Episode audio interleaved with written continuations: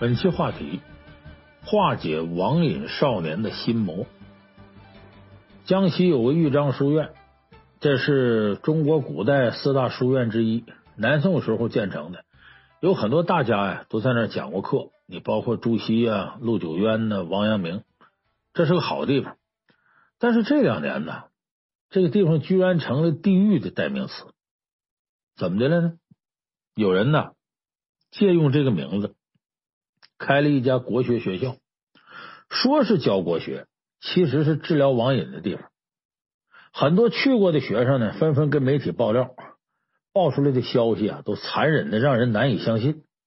说一进学校呢，先关小黑屋，大约七八平米的一个空间，连个窗户都没有，就有个排气孔。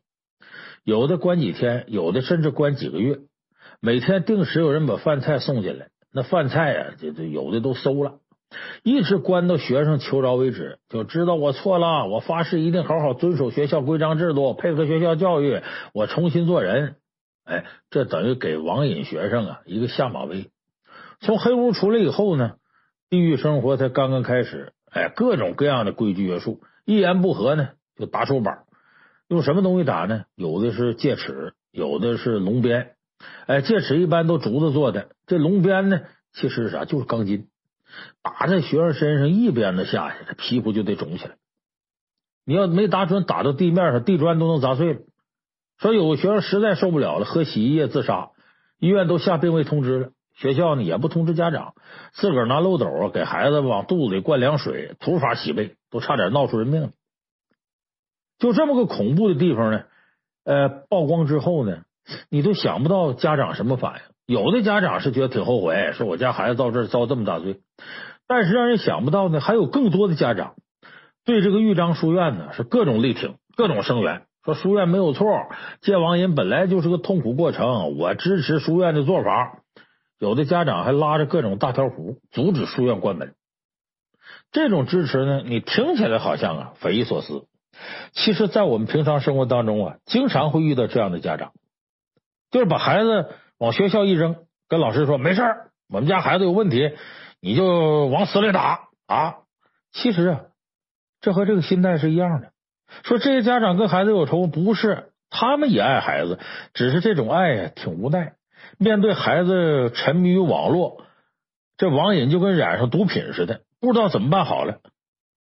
有家长事后接受采访说：“我知道学校体罚学生，可是我有什么办法呢？”不进去的话，这孩子天天往网吧跑，你万一学坏了怎么办？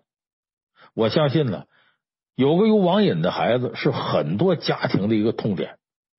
究竟为什么孩子会有网瘾？有了网瘾，应该家长如何利用情商去化解？今天呢，咱们四大名著情商课呀，就给大伙说说这方面的事儿。要解决这个问题，首先咱必须得分析这个网瘾呢是怎么形成的。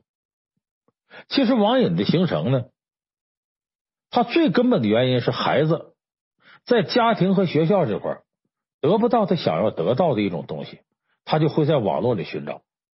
说什么东西是孩子迫切需要得到的呢？其实有的时候安全感是孩子特别需要得到的。我们也从这个马斯洛的心理学的五层需求上看呢，最底层的基本生活需求，这一点我相信百分之九十九点九的家庭都能满足。吃啊喝啊用啊这些，就即使家庭困难点，还能苦着孩子吗？那么再往上的第二层需求就是安全需求。这个安全需求啊，我们可以把它具体分成多少个点。你像这个孩子对安全的需求，比较典型的家长，在家里边父母吵架、打仗，让孩子觉得家里头很恐怖。他突然发现爱他的父亲和母亲突然间变得面目狰狞，这孩子感到可怕。我记得我小的时候也有过这情况，但是那会儿我们没有网络，没有网络。比方说，我父母吵架吵得很激烈的时候，我第一反应是赶紧跑到一个小屋里，把门关得死死的，或者钻到被窝里头，把被蒙在脑袋上。为什么？小孩啊，他遇到他接受不了的场景的时候，他本能的寻找安全。就是你想，网瘾少年很多人的家庭出现这种情况，就家庭特别不和谐。吵架吵得很激烈，甚至大打出手。孩子想寻找个安全的地方，哪儿呢？网络里边，他觉得在网络里边他能躲开，能神游物外，不必考虑现实当中这些令他感到恐惧的场景。所以我说，这网瘾少年形成的头一个原因，往往是家庭不和谐，孩子需要寻找一个安全的地方，就钻到网络里了。那么第二种安全需要是什么呢？孩子被赞美的需要。我们发现网瘾少年里有相当多的孩子是干嘛的呢？愿意打这个电子游戏，哎，是以前的什么魔兽啊，包括王者荣耀之类的。为什么会这样呢？我们不少家里的家长啊，尤其是当爸爸的，一旦是教育孩子，往往太多的否定孩子。孩子做得好，他也不夸；做得不好，那非打即骂。而小孩有的时候特别需要这种表扬。咱们有这样说，我不是不表扬孩子，我怕他骄傲了。你比方说，这模拟考试，他打九十多分，我表扬他什么？骄傲了呢？他到期末考试、升学考试的时候考好了，我再表扬他。可是孩子毕竟不像成年人，他对表扬啊是有种即时性的需要的。所以你在这方面获得不了。哎，他打电子游戏，发现电子游戏有一个特点，就即时表扬。比方说你通通关，马上就获得什么样的这个奖励？哎，你这会儿打得好，马上就有升级这种奖励。所以孩子在这里呢，他好像得到了一种。成人世界里的一种承认，一种赞许，所以他愿意在这里呢寻找这样一种安全的感觉。又被人赞美、被人承认，同样是一种安全需求。那么，有关安全这方面呢，还有三个比较隐蔽的。刚才我说这两个呢都是相对比较显现的，比较隐蔽的是什么呢？这三点我给大伙一一说一下。第一个，这种安全需求造成的原因是寡妇式育儿。什么叫寡妇式育儿啊？有个说法叫“妈妈生，姥姥养，爷爷奶奶来观赏”，就是你别管是谁观赏谁养的，你发现这里头居然没有他当爸爸的事儿，所以没有当爸爸参与教育孩子，这就叫寡妇式育儿。你看孩子放学回家，很多家里都是一进来就是“妈呀，我饿了”，“妈呀，我衣服脏了”，“妈呀，我那球放哪儿了”。要是碰着爸爸，往往就一句“爸呀，我妈呢”，他很少。和爸爸有特别亲密接触。去年年底的时候，有这么个新闻，说有个女的把自个儿孩子从楼上扔下去，当然多亏没摔死。为啥扔呢？因为孩子总哭，她老公就说一句：“你说这一天天的，你啥也不干，连个孩子你都看不好。”说完以后呢，这老公出去喝酒去了。等他回来之后，就发生这么一个惨案。这惨案发生之后呢，孩子爷爷奶奶肯定就恨死这儿媳妇了。说等我孩子好了之后，我就让我儿子跟他离婚。那孩子的姥姥姥爷呢，也挺不理解，说我闺女瞅着也没有精神病啊，怎么能干出这样的事呢？这太可气了。所有这些人都埋怨孩子妈妈，好像没有一个人觉得这孩子爸爸也挺过分。为啥呢？因为所有人的观念都是这样的，养孩子就是妈的事儿，跟爸好像没直接关系。所以爸爸有什么过分的？好像这也说句话也没啥毛病。所以这个新闻就能看出现代家庭里头寡妇是育儿的一个缩影。那么寡妇式育儿为啥容易造成网瘾少年呢？他是因为父亲缺失啊，会影响孩子自控力的形成。在一个家庭当中啊，父亲往往就代表着一种理性，代表着规矩跟秩序。咱都知道，女人呢，呃，是偏于感性的，特别是在丈夫缺失、寡妇式育儿的过程当中，女人在孩子面前往往更多的展示感性的一面，特别多的用情绪来处理，不够理智。而男人来说，相对比较理性。孩子的自控力多半是在受父亲理智影响下形成的。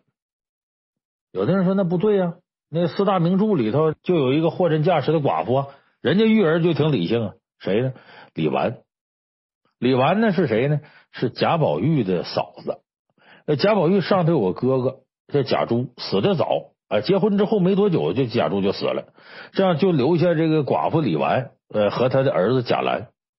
这个贾兰呢，就贾宝玉的亲侄子，很有自控力。他应当是《红楼梦》全书当中最有成就的青年才俊。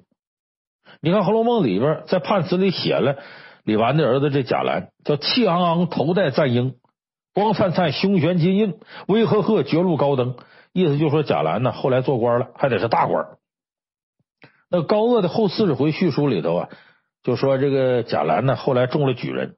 他等于是贾府当中，甚至是贾史王薛四大家族当中这一辈里头，几乎唯一一个坚定的朝着封建仕途啊、做大官这个目标前进的。就这说明贾兰呢，还是非常有自控力。那么这个真寡妇这李纨，怎么能培养出一个自控力这么强的女儿儿子呢？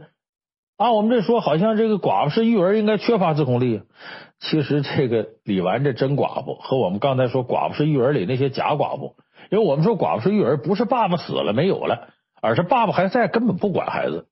李纨是真寡妇，哎，现在呢这些假寡妇呢，有丈夫在教育孩子上也等于没有，所以心里难免就埋怨，就会落下很多不理智的小情绪。这个李纨呢，她没有丈夫，丈夫没了。而且现在的假寡妇呢，大多是自己带孩子，身心俱疲，有时候还被老公给埋怨，就是老公没有正向作用，还起反作用。这李纨呢，因为贾母心疼她，贾母呢，把她每个月给她发的这工资呢，长得跟自个儿一样，甚至大伙凑份子给凤姐过生日，贾母还把李纨那一份自个儿给揽下来。再加上她虽然没丈夫，在贾府当中不缺吃不少喝。挣着工资还有人伺候，他心情跟现在这些假寡妇啊，他不一样的，他也没有多少怨恨心情啊需要发泄，而且呢，他这种情况下，老公没了，自个儿没靠山，儿子还小，所以他呢格外的理智，处理问题呢反而非常清醒。他不像现在一些假寡妇在家里头啊净怨气儿，所以他活得比男人都理智。你比方说呢，大伙儿进大观园之后啊。探春几个呢？要成立一个诗社，哎，别的女的都在憧憬诗社未来怎么发展。李纨先想到啊，经费怎么办？把王熙凤找来呢，当监视御史。为啥呢？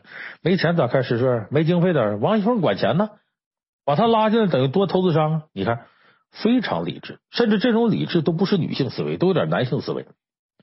你再比方说，贾母去世的时候，王熙凤张罗丧礼，这个时候呢？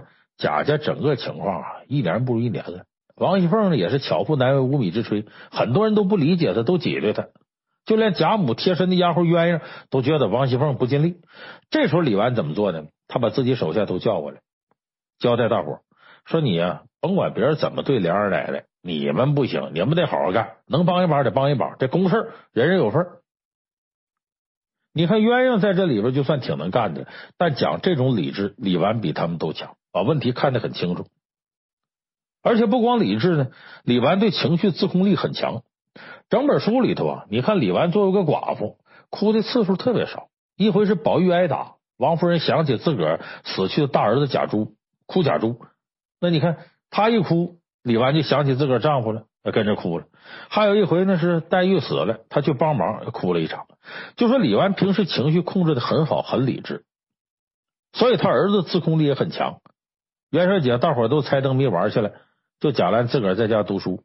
上学的时候，别人打架把砚台扔他这儿了，把他跟同桌那书啊都给染脏了。他同桌找人算账呢，贾兰还给拦下来了。哎，咱别惹事儿啊，没这必要。所以这贾兰各方面很理智，这和李纨这个真寡妇的理智是有关系的。那相比之下，《红楼梦》里头谁才是寡妇式育儿教出的孩子呢？贾宝玉。贾宝玉的教育里，他父亲呢？有还不如没有呢。他爸爸就属于那种基本放手的，想起来了不满意了，把贾宝玉叫过来，不是打就是骂。大多数时候，贾政是没有时间管儿子的。那么在贾宝玉身边教育宝玉的，不是贾母就是王夫人，再不就身边大丫头袭人。这些人有个共同特征，就不理智，哎，特别宠着贾宝玉。所以呢，宝玉是在完全女性的环境下长起来的，缺乏对规则的认识，缺乏自控力。他最迷恋的事就是跟女人亲近，原著里管这叫吃胭脂，因此他才会啊害死金钏，害死晴雯，惹了无数姑娘伤心，干出这么多事。其实这个瘾跟女孩交往的瘾，跟网瘾也差不了多少了。所以我说呢，寡妇是育儿也是造成网瘾少年的一个原因。寡妇是育儿呢，父亲的缺失造成孩子缺乏自控力，缺乏规则跟秩序。那么解决方法是什么呢？就是作为父亲呢，不要觉得自个儿拿完钱，呃，养家就完事儿了。回到家里一捧手机，或者回家里就睡觉，啥事跟你都没关系。孩子是你的，得尽到自个儿责任。那作为母亲呢，就是要控制情绪，保持理智，不要把对丈夫的埋怨呢发泄在孩子身上，也不要把对丈夫的爱呀补偿到孩子身上。那这样的话呢，你才能够更好的教育好孩子。那么我们刚才说了三点，就是父母吵架，家庭不安全，孩子钻到网里找安全；对孩子缺少夸奖，孩子希望得到正向激励，在电子游戏里寻找这个东西。由于寡妇式育儿，爸爸的缺失，孩子缺乏自控力，所以对上瘾的事本能的就没有那种免疫力。那刚才我说了这三个原因，第四个原因是什么呢？和老人带孩子有直接关系。说现在呢，隔辈亲，父母呢有时候忙，爷爷奶奶、姥姥姥爷啊，隔辈带孩子，这个带孩子呀，虽然说对孩子很关心，甚至是一种宠溺，但是这个确实给孩子的安全世界带来了很大的破坏。怎么回事呢？你看啊，孩子小时候啊，在父母身边，如果父母给予了他足够无条件的爱，就让他心里形成一个非常坚实的安全岛。这个安全岛太重要了，它是一个人根基。有了这个根基啊，他才会拥有自信，觉得自个儿有价值。那老人带大的孩子呢？有的是因为老人年纪大了，精力不够，没有让孩子感受到全方位的爱，因此这个安全岛就没形成。还有的呢，在老人身边形成安全岛之后呢，上学了就得跟老人分开了，到父母身边了。这时候孩子会觉得自己被抛弃了，父母对他来说是陌生的、恐惧的。他被迫到了一个陌生、恐惧的地方，容易造成原有形成安全岛的一种崩塌。你看《红楼梦》里头这香菱，香菱原来呀叫甄英莲，是甄士隐的女儿，打小呢也是锦衣玉食，父母的掌上明珠。照理说她是有安全岛的，可是她四五岁的时候啊，仆人带她出去看灯，这中间这仆人尿急，把她放到一个地方自个儿解手去了，结果这么功夫，她被人贩子拐走了。所以到十二三的时候呢，就被薛蟠给买下来了。薛宝钗给他起了个新名叫香菱。那么这个香菱的安全岛呢，在这个支离破碎的成长当中，早就坍塌了。所以后来呢，跟着薛家到贾府之后啊，他迷上写诗了。你看香菱学诗啊，那个痴迷啊，茶饭不思，坐卧不宁。薛宝钗在笑话他，你本来就呆，一学诗更呆了，干脆连屋都不进，在池边树下或者坐在石头上出神，或者蹲在地上抠土，谁见了都说这香菱学诗学疯了。为了写诗呢，到五更天才睡，睡了不到一顿饭功夫就起来。这个状态，你觉不觉得跟现在这个网瘾少年上瘾的状态很像？就连睡觉，香菱都琢磨写诗。为啥？他的安全岛崩塌之后，他需要有一个东西进入到里边，寻找这种安全感。那么现在我们很多人不只是说上网瘾。就无论什么样的瘾，大多数跟人心里这个安全岛有关。成瘾的过程啊，要么是寻找自己被父母、被他人认可的价值，要么是寻找一个足够能让自己形成新安全岛的这样的地方。所以这个呢，形成网瘾呢，里边有一个现象，就很多网瘾女孩特别容易网恋，这也从侧面呢体现了她要寻找安全、寻找爱、寻找缺失的这样一个原因。那么说，如果这个安全岛在幼年的时候没有形成，或者已经破碎掉了，就没办法补救吗？有，怎么补救呢？就是在不涉及原则、不打破底线的情况下呀，身边的人给他一种足够的无条件的爱。这个说起来简单，做起来挺难，因为大多数孩子重新形成安全岛的过程啊，他会有个试探的环节，他会做出一些比较出格的事来试探你，看你是不是真接纳他，是不是真的无条件爱他。这也是很多家长啊。痛下决心说：“我要对孩子呀好一点。”可是我发现，我对孩子越好呢，这孩子越调皮气人。为啥？孩子也在试探你。所以很多父母被试探之后呢，坚持不住了，失败了。结果就是孩子的新安全岛刚刚成型，又被打破了。他往往这时候啊，会伤得更深，问题就会变得更严重。想要再建立，难度就会加倍。所以我说这个过程啊，说简单挺简单，但如果不了解安全岛的形成过程，就容易半途而废、前功尽弃。这是第四个原因。还有一个最后一个原因很有意思，就是往往孩子网瘾上瘾呢，你发现是什么样的孩子？这样的孩子多数并不爱好体育，这说明什么问题呢？孩子游戏缺失，就容易上网瘾。现在很多人认为啊，说到中学阶段，孩子不需要游戏了，小孩才得玩呢，这都已经半大小子了。实际上不是这样，这个时候往往学生需要社会角色更丰富的游戏。你看，现打篮球、踢足球，它就是社会角色更丰富的游戏。你得是组合、分工、配合。现在中学体育活动不仅少，而且男生在活动时间和内容上跟女生差不多，这就不够人性化了。就是说呀，男生是需要在游戏中有一定肢体接触，甚至是肢体冲突。你看美国的中学教育，包括橄榄球啊、棒球这些什么，很强调这个东西。那么这种游戏需求在现实生活当中无法满足的时候，他就要找替代品。而网络游戏呢，很多都战斗游戏啊，打的，所以很容易啊，男生就迷恋上。这就是为什么我国青少年网络成瘾往往是以游戏为主的另一个重要原因。这个如果说要从家长入手怎么办呢？就别总盯着孩子成绩。哎，上学的时候呢，从早学到晚，课余时间也都上补习班了。就当你发现自己孩子有网瘾倾向的时候，可以试着去培养他对体育运动的爱好。比方说当爸爸的，或者家里其他人带着他一块玩，然后你学学跆拳道，呃，打篮球、踢足球，呃，打羽毛球。就满足他在这方面游戏的需求，自然就会转移他对网络的注意力。所以今天我们讲到呢，这个孩子网瘾呢形成的几个原因，这些原因想要是一一化解掉，往往都需要家庭做出努力，就是我们的父母用自己的情商去化解孩子网瘾这个心魔。知道我刚才说这五条原理之后啊，要去改变并不是很难。俗话讲，堵不如疏。就说治理水患的时候啊，你把他粗暴的堵在那儿，不如挖个渠沟疏导他。因为你堵住他，结果往往是更严重的爆发。那对孩子网瘾也是如此，你送到各种各样的网瘾学校，结果把孩子越推越远了。也许你网瘾的问题解决了，但是孩子被修理成一个呀，感受不到快乐、缺乏幸福感、对世界充满着恐惧和恨意的乖孩子。要真是被网瘾学校修理成这样，这个比网瘾还要可怕。所以我们说。化解网瘾少年的心魔，需要父母用爱、用情商去化解，而不是借助那种粗暴的外力来解决。所以我本人对眼下各地的网瘾学校是持否定态度的。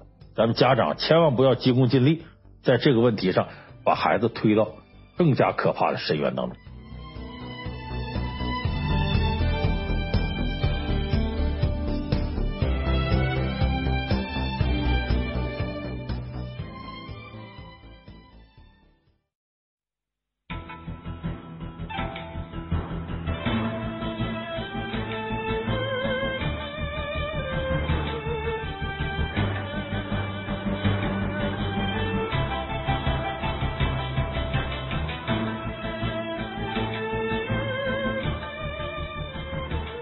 期话题：人生太顺利并不是好事。那最近的娱乐圈啊，有一个事情，我相信很多关心娱乐事件的朋友都知道，就是去年爱奇艺最火的节目《中国有嘻哈》里边出了一位冠军，叫佩吉万。这个佩吉万呢，还是我的同乡，他是黑龙江人，是黑龙江肇东市的人。那么这个佩之万呢，年少成名，二十三四岁就火的不行不行的了。可是火这时间连半年都不到，就遇到了一个很大的丑闻，就他和李小璐这个事件。结果现在的情况呢，大家也很清楚。佩吉万本人呢，因为绯闻的事儿，也因为在他的歌词里边呢，存在着一些不正确的价值观。甚至对青少年有害的一些导向，所以现在呢，佩之万等于啊，不仅自己的歌下架了，他所在的红花会的歌你也找不到了，而且佩之万本人呢，基本上被彻底封杀了。那么他的粉丝可能还有幻想，说说不定哪天呢，这事热度退了，他能重新回来。但现在来看呢，呃，他这种风格的嘻哈音乐在中国恐怕很难在主流的舞台上再看到。也就是说，佩吉万呢，基本上彻底是凉下来了。那么，你看他这个经历很有意思。就佩吉万为什么前面走的顺风顺水的，突然间栽这么大的跟头呢？我以一个人到中年人的这么一个呃阅历啊，再回头看这个小老乡佩吉万，他坏就坏在什么？成名的早，人生走的太顺。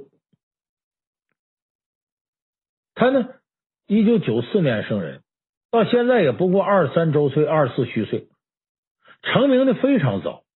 人生的开始阶段走的比较顺利，结果这使他在自己的行为层面约束力非常差。你要说的不客气点呢，忘乎所以呀，不辨是非呀，烧包啊，人有点飘啊，这些情况都出现了。所以，当你处在这样一种飘的状态的时候，你很难约束自己的行为。你别说是佩奇万了，我认识这个圈里头好多大腕，这些人在自己人生巅峰的时候，那捧他的人乌泱乌泱的，他都很难很清醒的把握自己。何况佩奇万这个年龄，在当今社会来说，在我看不过就是个孩子。所以在这方面，我们就发现，这个人生啊。如果你起始阶段走的太过顺利，往往不是件好事。他后边可能啊有种种你不知道的一些困难在等着你。我倒觉得人呢，在有一定阅历之后，经历一定挫折之后，他在面对这种大起大落的时候呢，他相对还能够泰然处之。但是你没经历过，当你处在人生的尖儿上的时候，你难免就晕头转向。可能我说这个，有的朋友不同意，说我可听说那著名作家张爱玲有句话呀，叫“出名要趁早啊”。其实我告诉大家，张爱玲说这句话有她的语境。如果你仅仅单纯的理解“出名要趁早”这句话，就是大毒草。因为你出名的早，你没有经历经历那些坎坷，那就少了很多呀需要精力去堆积的人生智慧，这就会给人生悲剧埋下一个很大的伏笔。咱们以前的四大名著情商课里头说的都是咱们看得见的、急需解决的痛点。今天我给大家说一个人生痛点，什么呢？你太过顺利才是人生最大的痛点，因为它背后呢，往往隐藏着极大的不幸。那今天这期情商课呢，我就要和大伙说说，为什么要警惕太顺利？太顺利的时候，我们应该如何调整好自己的心态？老祖宗说的好，叫福祸相依。老子这书当中原话是什么呢？叫祸兮福所倚，福兮祸所伏。就说呀，福是依偎在祸的枕头边的，祸是潜伏在福的床底下的。就好事坏事啊，其实距离非常近，完全可以迅速之间互相转化。你看老祖宗都有这样的生活经验，所以为什么说出名太早太顺利是祸呢？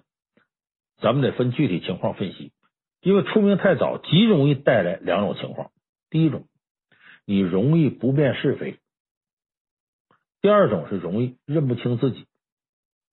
这两个对自己人生发展就意味着大的悲剧就在前面等着你。咱们先说第一个，不辨是非。说出名趁早到底是福是祸？其实张爱玲当初这句话。是什么意思呢？它有具体的语境。就张爱玲所处的时代呢，充满着战乱离合，所以当时的大作家柯林啊，曾经劝张爱玲说：“呀，你别随便发表文章，容易惹出些事儿。你等天下太平的时候，你再写，反正你有的是才华，早晚都不会埋没。”张爱玲就告诉他说：“这不行，说为啥？我得趁热打铁。”因为这个世道，说不定什么时候毁灭就来了。我得在趁毁灭来了之前，把我的才能发挥出来。就张爱玲本身是个悲观主义者，他是有悲观意识的。而且他说出名趁早的时候啊，有一句话呀，总结的特别好。他大概意思就说呀，出名越早，你的快乐就越大，因为呢，越年轻人就越张狂，对名气的渴望就越大。可是这种张狂和快乐呢？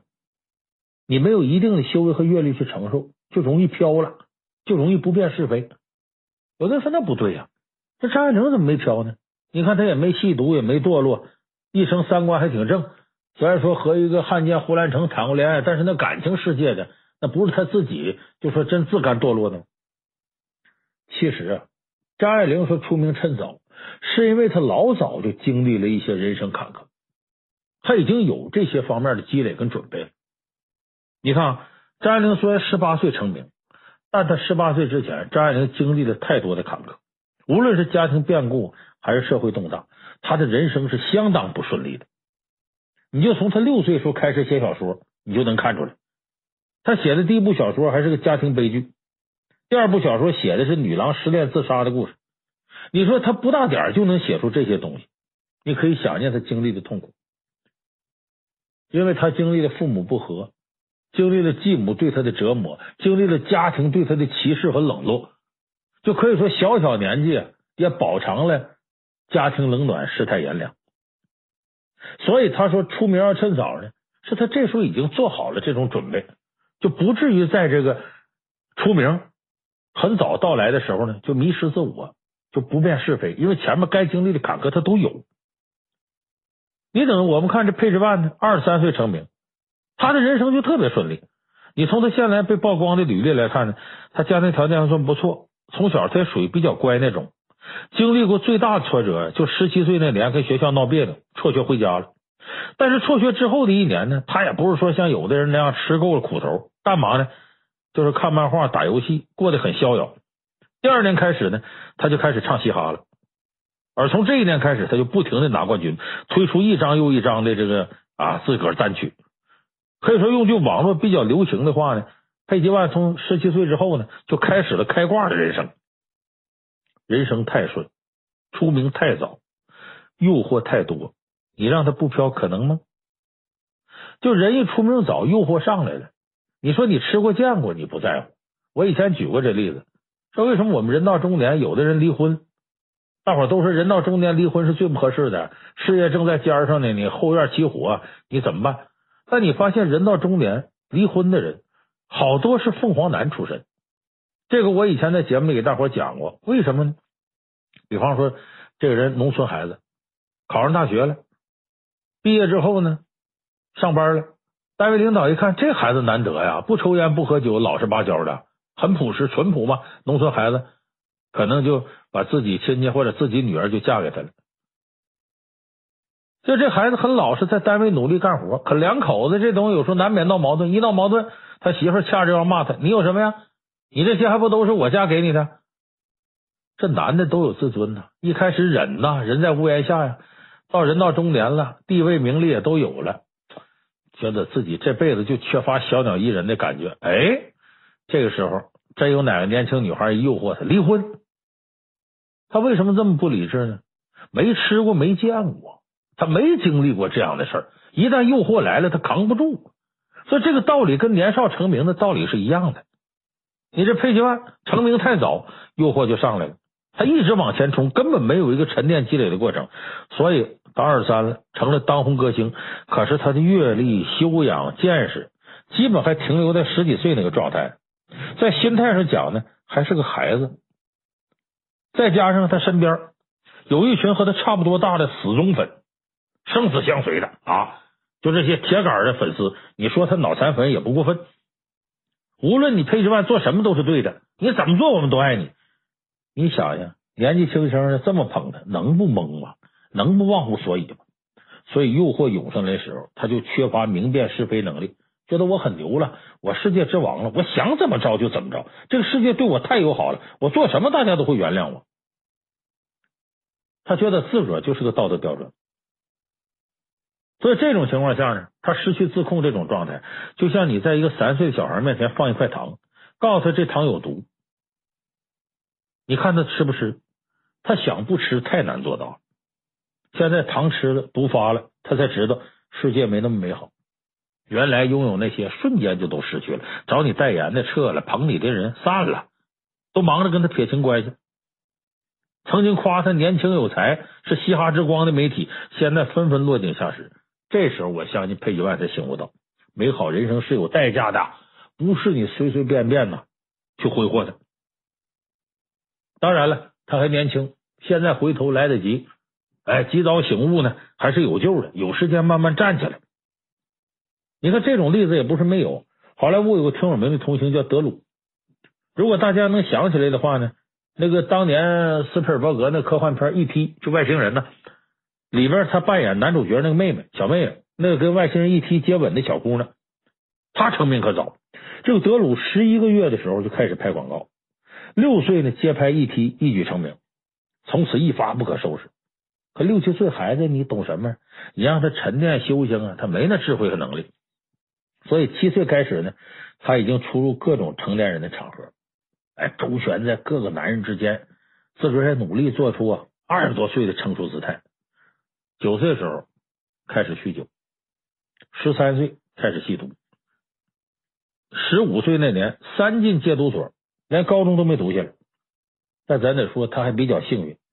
第三次进戒毒所之后呢，他就开始反思反省了，写了一本自传，叫《迷失少女》。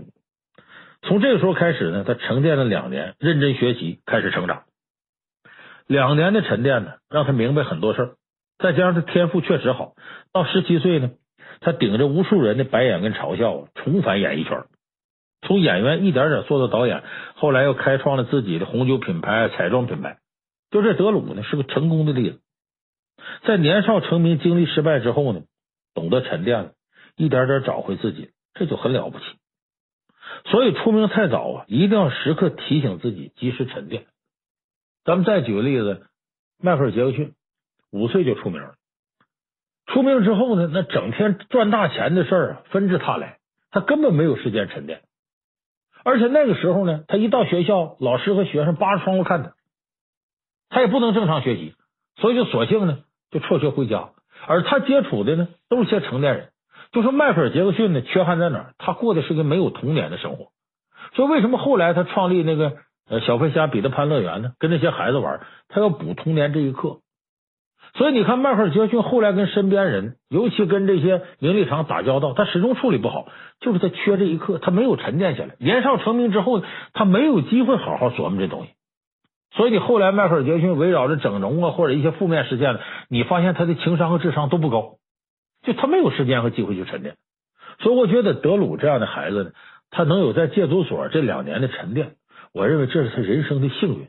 你看起来在戒毒所这人生多失败，偏偏这个失败是他美好人生的一个起点，而前面那么顺利的名利场却是他悲剧的一个基础。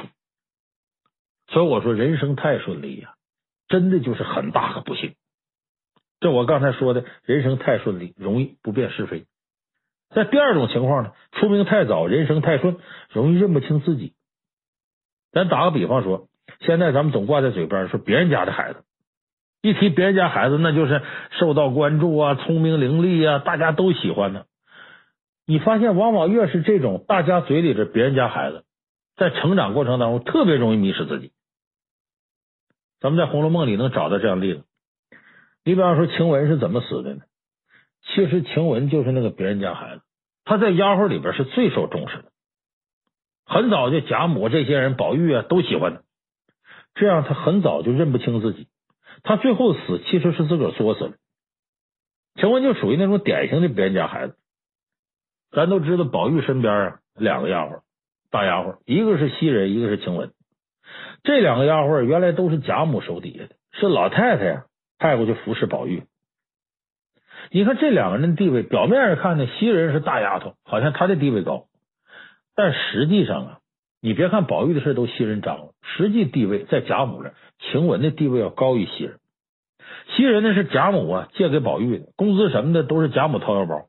他把袭人派过去呢，书中是那么写的：贾母溺爱宝玉，怕宝玉的丫鬟不细心。觉得袭人呢比较尽职尽责，就把袭人借给宝玉了。你看呢，这个袭人呢是奴婢，就是丫鬟的定位。那晴雯呢不一样，怎么看出来呢？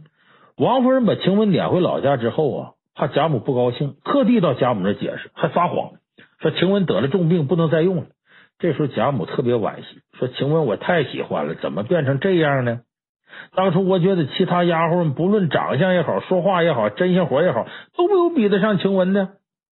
我想着晴雯以后啊是可以让宝玉使唤的，这才送给宝玉。听明白这话什么意思了吗？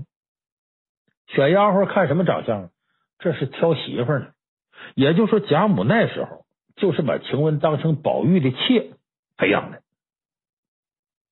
至少是那将来得给宝玉当个通房大丫头。所以对这两个人的态度呢，直接评价上贾母也不一样。哎，贾母评价袭人呢，说她是没嘴的葫芦；而对晴雯呢，说晴雯十岁进府，贾母就喜欢不得了，觉得晴雯伶俐标致。所以你要从丫鬟这个角度来讲呢，这个晴雯呢，就相当于大家眼中的别人家的孩子，太早的得到了过多关注，太顺了，所以晴雯有点忘乎所以。你看他包括晴雯四扇呐，和和对其他丫鬟的态度，你就觉得很是骄狂，有点恃宠而骄。其实他老早就知道自己呀、是被内定成未来的妾了。那这种定位使他忘记眼下他还是丫鬟，还得受制于人，他看不清自己地位，所以他经常得罪下人。哎，包括去王夫人那告状。后来呢，王夫人看着他破口大骂小丫鬟的样子。这就注定了晴雯的悲剧的开始。就说你忘乎所以，看不清自己定位，认不清自己，那好，那别人就会在这个角度上去打击你。所以，如果他不是这种表现，王夫人也不会把他撵出贾府，他也不会一个人孤零零病死在外头。那你再看袭人，和他不一样。袭人呢，是一直处在晴雯阴影下的这么一个人，就像我们在别人家孩子阴影底下长大的孩子一样。所以他对自己地位看得很清楚。你看晴雯能跟宝玉对着骂，他得宝玉来哄他，让他撕扇子。袭人就不一样。有一回，他和丫鬟们闹，贾宝玉回来了，丫鬟没给开门，等了半天，袭人过去开了。宝玉在外面等一肚子火，门一开，他一个飞脚踹过去了，正踹到袭人肋骨上。踹完了，宝玉才看清楚是谁。本来还以为是个小丫鬟呢，没想到是袭人。宝玉赶紧来道歉，袭人也没拿架子，马上说没事没事。可是回头偷偷的吐了口血，就他很能忍。包括呢，他一直在默默争取自己地位，偷摸的找王夫人谈话。回头王夫人提拔的时候呢，他其实已经算大器晚成了。他也不骄不躁，面对晴雯取笑他呢，也不辩解，也不吵闹，笑笑拉倒了。为啥？新人前面受过委屈，经历过一些痛苦坎坷，他知道怎么处理这种顺境。我虽然王夫人给了我一定地位了，我呀。也别是忘乎所以，因为他深深知道，一旦要那样的话，对自己不利，将会遇到什么问题。所以这两个人呢，你看前面成长过程，一个顺利，一个不顺利，一个过早受到关注，一个大器晚成，所以最后结局呢，就差的很多。其实这种事儿呢，用到我们现实当中啊，就包括咱们工作，有的人参加工作以后呢，自视甚高，恃才傲物，哎，升职啊，升的也比较顺利。一被重用的就忘乎所以了，看不清自己的这样人有的是。《三国演义》里马谡不就是吗？诸葛亮很重视他，很多事都跟他聊，甚至把他当成自己儿子一样疼，他就忘乎所以了。后来守街亭的时候一意孤行，哎，王平的意见他也不听，劝他，他说你算老几呀？诸葛丞相都拿我当回事，你还对我指手画脚。结果大伙都知道，失了街亭，逼得诸葛孔明挥泪斩马谡。你现在咱们这个娱乐圈里头。你这样的事儿也不少。你看有个女演员呢，星途特别平坦，参加大量的一些综艺节目，粉丝无数。可是，在影视剧里头呢，她演了那么多女一号，演技呀没任何提高，哎，哭戏也不会演。你更别说进人物内心，就她哭戏演的跟笑一样，网上的表情包把她讽刺够呛，什什么戏都是一个表情演到底。不光没演技，还没敬业精神。曾经靠抠图抠出一个电视剧来了，被网友一直骂到现在。就这种情况下呢，当然有公司捧他，他一直不断拿奖。我记得前那时候拿一个挺重量级大奖，哎，拿了这个奖之后呢，网上都炸锅了，说他凭什么？他也不配拿这个奖啊！后来他参加了电影的发布会，有个记者委婉问他，说你年纪这么轻，拿这么多奖，你太顺利了。结果这女演员说啥？我觉得我不是很顺利啊！我要真顺利，我早应该把所有奖项都拿大满贯了。你说这这都不能说他不要脸，只能说心里没数。所以这种顺风顺水的环境啊，让他根本看不清自己。有朝一日他青春不在了，那怎么办？这不就跟吃青春饭一样吗？所以说，这样的演员是不可能真正在艺术领域获得大家尊重。当然了，同样顺风顺水呢，也有例外的。你比方说，这个男演员胡歌现在很红，他十四岁就当主持人，二十三岁就演了《仙剑奇侠传》里的李逍遥，红透半边天。可是到现在为止，你发现娱乐圈对他评价不错，说他挺谦虚，也挺努力，认真对待自己工作。二十八届金鹰奖典礼，他拿了影帝了，拿到奖杯之后呢，他对自己的竞争对手也是前辈李雪健九十度鞠躬，哎，说我受之有愧呀。发布获奖感言的时候，我跟李雪健老师学了很多东西。今天的成就，我受之有愧。那么说他在顺境当中早早成名了，还能有大伙儿佩服的高情商，这怎么练出来呢？其实啊，你可能不知道，他有一次意外。他二十三岁演《仙剑奇侠传》刚出名啊，第二年就出了个车祸，基本上差点毁容。咱们到现在看他眼皮上有个疤呢，差一点告别演艺生涯。